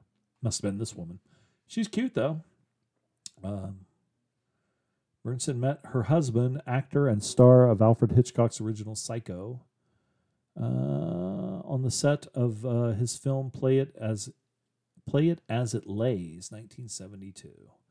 Well, she's kind of cute, so but um, I'm not that interested. I'm gonna move. I'm gonna back out. Tim Thomerson, Jeff Goldblum, uh, Alan Autry. He was the dude that played Bubba on the TV show in the heat of the night that was in uh, North Dallas 40 and also in Southern Comfort. Dennis Franz. Okay. This guy's a pretty interesting director. I I might watch some of his movies here because, like I said, I like the Kristofferson movie a lot. Okay. Here's another one with Keith Carradine that he did called Welcome to L.A. from 1976. The lives and romantic entanglements of a group of young adults who have achieved overnight success in Los Angeles. Sally Kellerman, Keith Carradine's a star. Sally Kellerman, Geraldine Chaplin. He's had her in a couple movies. Harvey Keitel is in this. Uh, Denver Pyle, that's Briscoe Darden. Sissy Spacek, that's kind of cool. John Constantine again. Um, Ron Silver, also that Allan F. Nicholls who was in Slapshot I was talking about. A boot, a boot. It's funny how we would say stupid shit on um, Sylvan Gold, and then we just say it all the time now, and it doesn't mean anything. Uh, let's see, Terror Circus from 1974. I'm going backwards to his older stuff here. Uh, this doesn't. Let's see. Three showgirls on their way to Las Vegas have stuck all night, or stuck all night in a car when their car or start and stuck all night when their car breaks down. Uh, the next morning, a man offers them help, but he's really a maniac. His mother abandoned him when he was a child, and now he keeps uh, women he's kidnapped chained in his barn. Well, that's fucked up. You're not supposed to. You shouldn't do that. Uh, this doesn't. This must have been when he first started because there is nobody that I've ever even heard of in this. So maybe we're going in the wrong direction. I wonder if anybody has seen this uh, Terror Circus, um, or its original title was Nightmare Circus. Andrew Prine, Manuel Thies, and Sherry Alberoni. I had to fill my baby pool back up again. It must have a little leak in it that has all my tadpoles in it. I'm going to go back this way. Mrs. Parker and the Vicious Circle from 1994. Oh, that must be a document. Maybe that's a docu. No, not a documentary. It stars Jason, Jennifer Jason Lee, Campbell Scott, and Matthew Broderick. What's this? A boot. Dorothy Parker remembers the heyday of the Algonquin Round Table, a circle of friends whose barbed wit, like hers, was fueled by alcohol and flirted with despair. It looks like a uh, maybe based in the silent films time period. Peter Gallagher, Jennifer Beals. Where is Gaylord Sartain? He might have been dead by now. Gwyneth Paltrow, Lili Taylor. I was just talking about Lili Taylor the other day.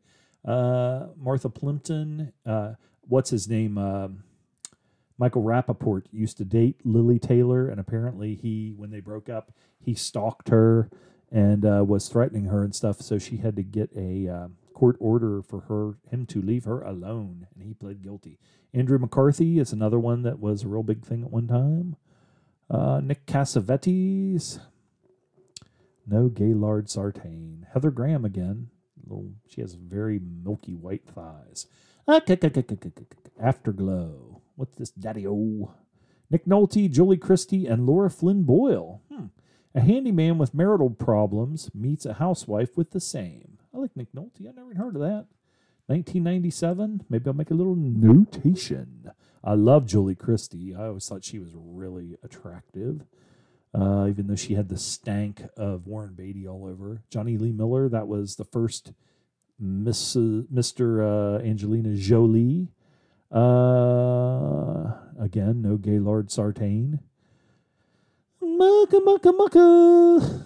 I don't know if that'd be any good or not. A handyman with marital problems meets a housewife with the same. Well, that's probably because they're fucking and the housewife or the uh, their spouses don't know. Okay, now I never saw this, uh, but I have I saw the uh, movie poster. Boom, boom, boom, as my chin bounces off the fucking microphone.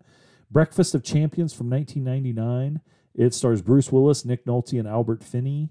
A car dealer is losing his mind. I guess that's Bruce Willis, who I don't find to be a very good actor, and uh, he is kind of an annoying twat with his singing. Uh, his son lives in a bomb shelter. His suicidal wife has had an affair with his transvestite sales manager.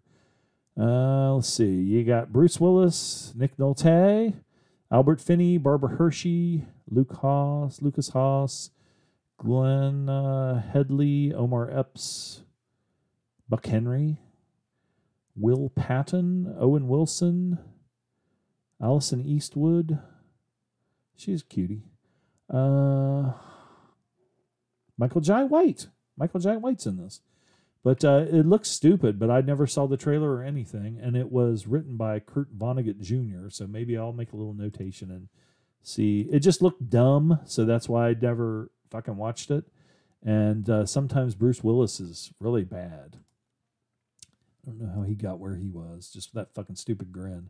Trixie from 2000. This is rated R, so maybe you guys shouldn't listen. It stars Emily Watson, Dermot Mulroney, and Nick Nolte. So this uh, Alan Rudolph is now loving on Nick Nolte. Uh, Nathan Lane, Brittany Murphy, rest in peace. Uh, Lesley Ann Warren, Stephen Lang. I love Stephen Lang. Will Patton again. Uh, what's this about? An eccentric, unconventional woman whose naive aspirations to rise from her job as a security guard to a full fledged private eye uh, lead her into a tangled PL mess. Whatever. I don't know if that looks any good or not. What's that chick's name? Emily Watson? What was she in?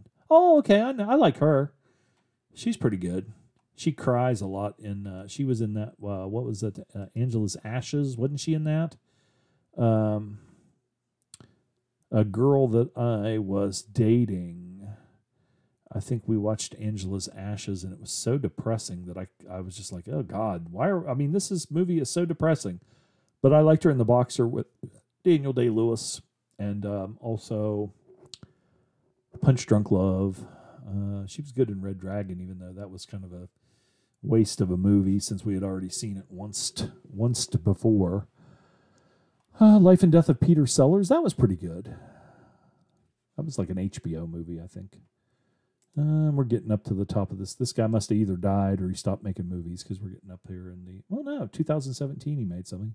Intimate Affairs is 2001. He likes Dermot Mulroney. He wants to work with him again. he's okay, but he's nothing. He's he's nothing, nothing great. Neve Campbell. This one, Alan Cumming, Til Schweiger, Nick Nolte again, Terrence Howard, Tuesday Weld. I mean, she was from way back, but uh, I don't know.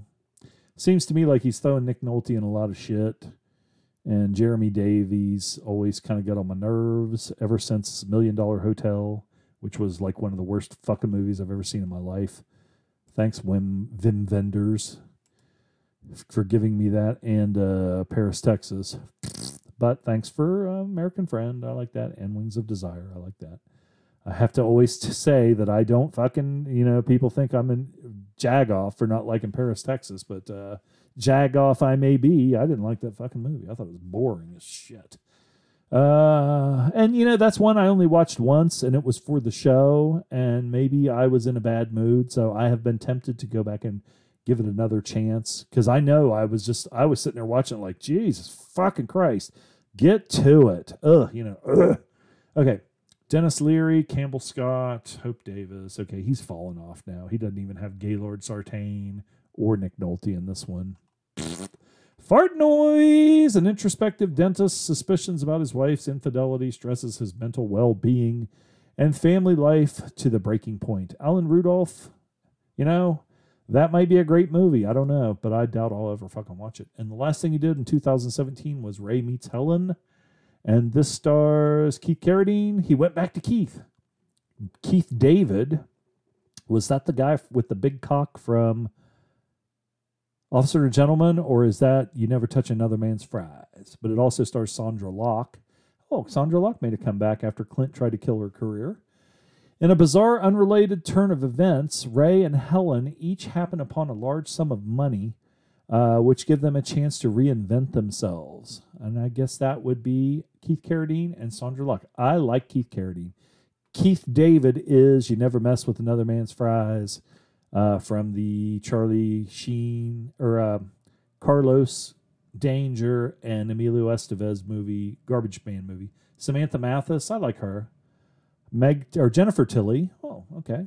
Big boobies. Uh, good, good, good, good, good, good, good. Anything else in here worth salvaging? Keith Carradine looks really old, but he probably is really old in 2017. Uh, well, okay. So anyway, that's the dude. I don't know. Okay, the movie, of course, that I delved deep into there. That uh, the director Alan Rudolph was Trouble in Mind. Remember that one with Kris Kristofferson, Keith Carradine, and Lori Singer. So it's on Prime now, so give it a look and let me know what you think. If you haven't seen, if you've seen it, definitely let us know on the group.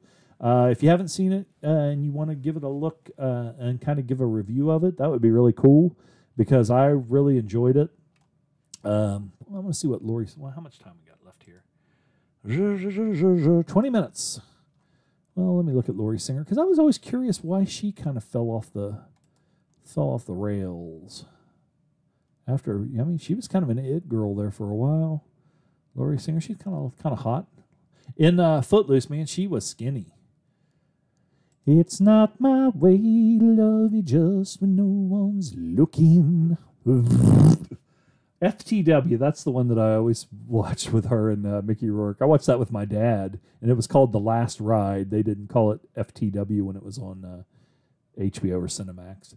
Frank T. Wells, that's FTW or Fuck the World, has just been released from prison after serving term for manslaughter. Frank's reasonably honest is a reasonably honest man and a good rodeo rider. When he meets up with Scarlett, a bank robber on the run, uh, his whole life changes. And Scarlett is um, Lori Singer, and she has a past, so which is kind of a cool. Aaron Neville is in this. Uh, I'm not going to sing any Aaron Neville. I used to be able to sing Aaron Neville, but now my voice is totally fucked from like acid reflux and everything. Uh, Brian James is in this. Uh, this is when Mickey was just making whatever the fuck he wanted, and this was kind of like an independent movie. Who directed this? Michael Kaber. Mickey Rourke wrote it with more Mari Kornhauser and Mick Davis. Let's see. What's her what's their deal? What's your deal, Pickle? oh? Well, he only directed Mobsters, and was that the one with all the Brat Pack? Okay, yeah. He directed the Mob Mobsters with Christian Slater, Patrick Dempsey, and who else? Con, uh, Costas Mandylor. You know what's funny is the other Mandylor is making all these movies with um, you know, straight to DVD movies with Scott Adkins and stuff, and it's pretty good. So I wonder what uh, what happened to Costas.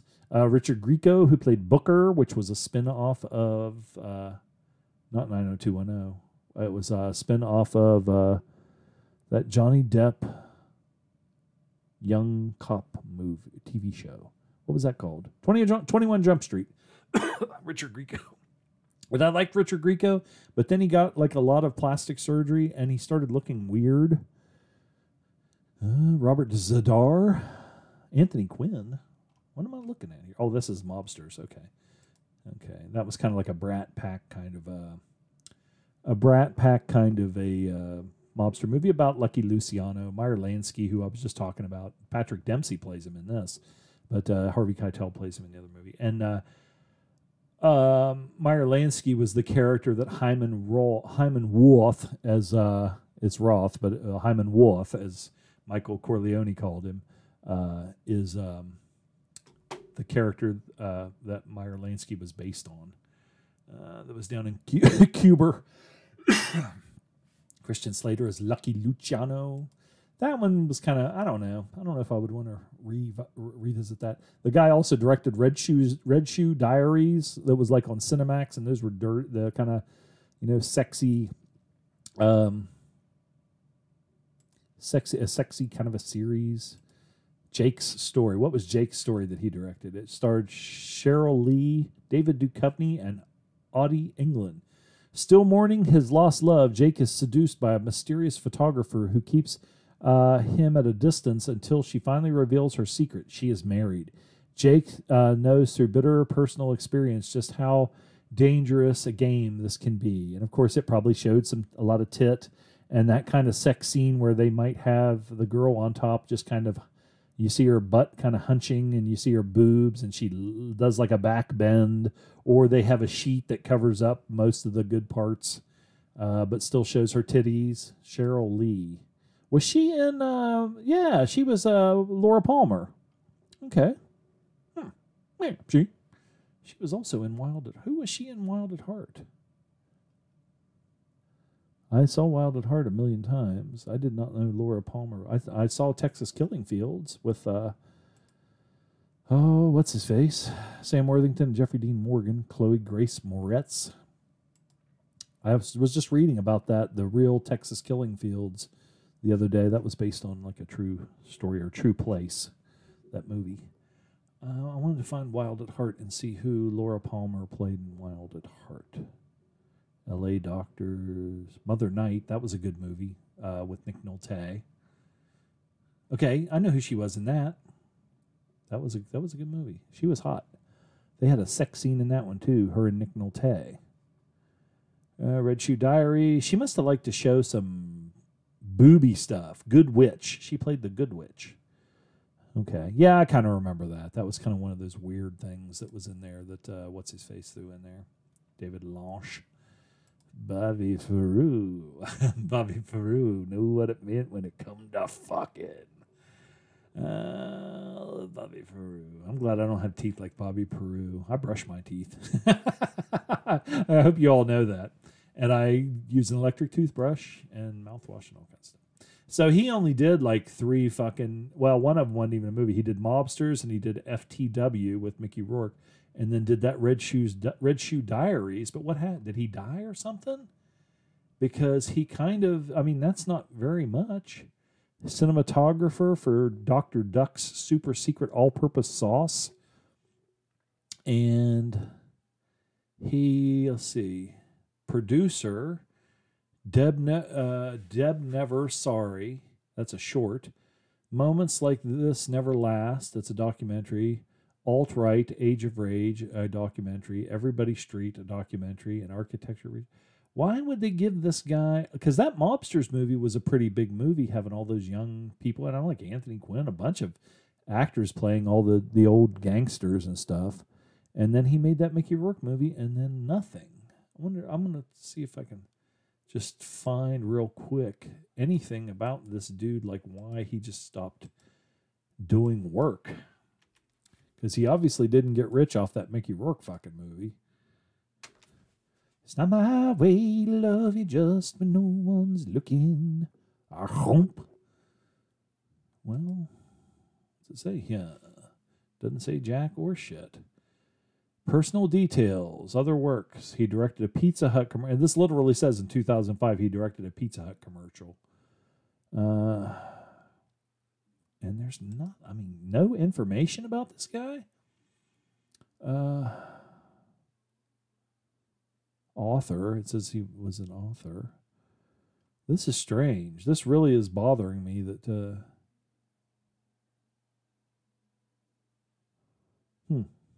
IMDb, produced the film, da da da, dee dee, dee doo.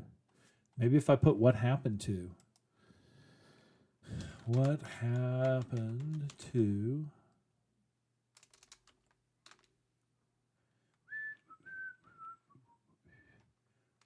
If you let it oh, always work, it says he's estimated in 2021, estimated net worth of a million dollars up to one million. Hmm.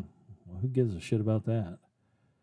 Uh, I don't know. I don't know if he passed away or what. I can't find anything on him, but it's just, it's just an odd thing that somebody would just disappear like that. Maybe he's doing something else, or he, uh, I don't know. Red Shoe Diaries. He did uh, Mobsters, Red Shoe Diaries, and the Mickey Rourke movie, and that's it. Horror Crash. I don't know. Was that anything there? Very strange people, and I know that's probably not as compelling to you. Alt right, The Age of Rage, 2018. That's the documentary about all the fucking Nazi fucks and everything. So he did, that was 2018. That wasn't that long ago. So maybe he just likes doing, maybe he's independently wealthy and he makes documentaries and he thought he would take a shot at doing some of that stuff, but I don't know. So anyway, that's no big deal. No, no, no loss. We're all right just chill once everything's cool. He must still be around. But I mean, it, it doesn't have like his, you know, usually on IMDb, has birthday and all that stuff and just a few things. It doesn't have anything. Um, let's see, FTW. Maybe it's in the trivia. Mickey Rourke turned down the role of Butch Coolidge in Pulp Fiction to write and star in FTW. Uh, good, good choice, Mickey, because you're a hell of a lot better actor than goddamn fucking Bruce Willis. Uh, FT, although FTW are the main character's initials, it was well known that it stands for fuck the world, for the win, farewell the well. It's got like a million different things here that uh, it could stand for. And that's not, nobody cares about that either. Produced by Mickey Rourke's production company, Red Ruby Productions. But uh, my whole point of looking that shit up was Lori Singer, and I ended up looking up some dude that is a phantom. Phantom. She's no Gaylord Sartain. Uh, Lori Singer, where are you? I've got 10 minutes to find something about Lori Singer so I can just close this motherfucker out. Dancer, uh, cellist, actress. It is not just virtual reality. Uh, Lori Jacqueline Singer was born in November 1957, so she's older than me. You know who else is older than me that I was surprised was Phoebe Cates. I thought she would be about the same age. She's close. She's I think she's like uh, 58 and so she's a few years older than me and I thought we were probably about this right at the same age. Um, so I guess I couldn't date her. She would have been the older lady. Well, I probably could now if Kevin Kline would shut up. Lori Singer is, uh, let's see, younger sister of Marc Singer, who was Beastmaster. Uh, weighed less than four pounds at birth. Oh, that's something, you know. I couldn't find out if that guy was alive or dead, but I know that Lori Singer was four pounds. Uh, is 14 years younger than John Lithgow and nine years younger than Diane West, who played her parents in Footloose. Oh, let's see. Her aunt was Phoebe Singer, cousin of Bryan Singer. Is that the one dude that's kind of a creep? No. Yeah, X Men. Is he a creep? Like a pervert or something? I don't know. I get some of those guys mixed up. Some guys that are perverts in Hollywood. There's a lot of them. Uh, let's see. Uh, go back to Lori. Wonder why she quit. Why'd you quit? Lori still plays the cello uh, regularly, and although she was classically trained, Lori plays rock music as well. Uh, wow, wow, wow. Lori is one of many uh, generous celebrities, including uh, Cindy Crawford, Heidi Klum, Elle Macpherson, Claudia Schiffer. There's a lot of hot puss there. Uh, stay footloose. And Lori writes occasionally, and when she and she signs an autograph, "Stay footloose." Uh, let's see. I thought she was kind of cute. She had a kind of a hard look too, though. She could kind of have a hard look. Um, inspired by her brother's uh, Marc Singer's success in Hollywood, Lori started taking acting classes at 17. Uh, she landed her first role in the television series Fame. She wants to live forever, wants to learn how to fly high. I just hit the mic with my chin again. Filmed Footloose in 1984 and grossed $80 million. She beat out Madonna for the part. That's pretty cool because Madonna's kind of annoying. She had bouncy boobs in um, like a prayer, the video where she had black hair, and I like that. Uh, um, ex- express yourself. I like that video where she had the short blonde platinum hair and danced around. Uh, but when she did that Papa Don't Preach shit, I tuned out. Let's see. Lori was nominated for an Independent Spirit Award for Best Female Lead in Trouble in Mind, and that's the one I was talking about with Kris Kristofferson that I would like for everybody. That's your uh, your homework. Lori had a son, Jacques Rio, in 1991, so that might have had something to do. Let's see. Uh, let's see. She won a Golden Globe Award for her outstanding performance in Shortcuts. Was that uh, with Dennis Quaid? No. What's this? Uh, the day to day lives of several suburban Los Angeles residents. That's a Robert Altman movie. Andie MacDowell, Julianne Moore, Tim Robbins. Uh, so if it's Robert Altman, it probably has a huge cast and everybody talking at the same time. Fred Ward, Chris Penn, Lili Taylor, Jennifer Jason Lee, Anne Archer, Bruce Davidson, who played uh, Dean in the Jan and Dean movie. Uh, Andie MacDowell. Who else? Madeleine Stowe, Robert Downey Jr. Hmm. Again, that's uh, I you know might want to check that one out. Robert Altman, I like him. He Robert Altman likes um, what's his name? Tim Robbins, I think. That was Lily Tomlin, I believe. Let's see. Trouble in Mind. Watch that. Uh, Lori starred in VR2, the short-lived sci-fi series. Uh, the same year, she was also listed People's, Magaz- People's Magazine as one of the most beautiful people. So she wasn't the most beautiful; she was one of. She is five foot ten and also pursued a successful modeling career with the Elite Model Agency. So she was a long-legged broad. She was a long, cool woman in a red dress, black dress, red dress, whatever.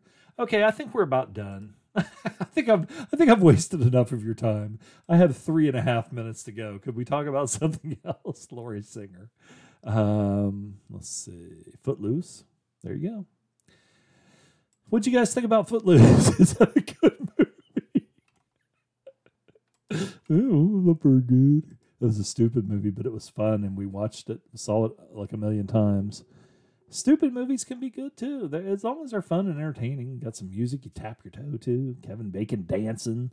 You know what was his name in that? Ren McCormick. Was he Ren? Let's see. Footloose. She was Ariel.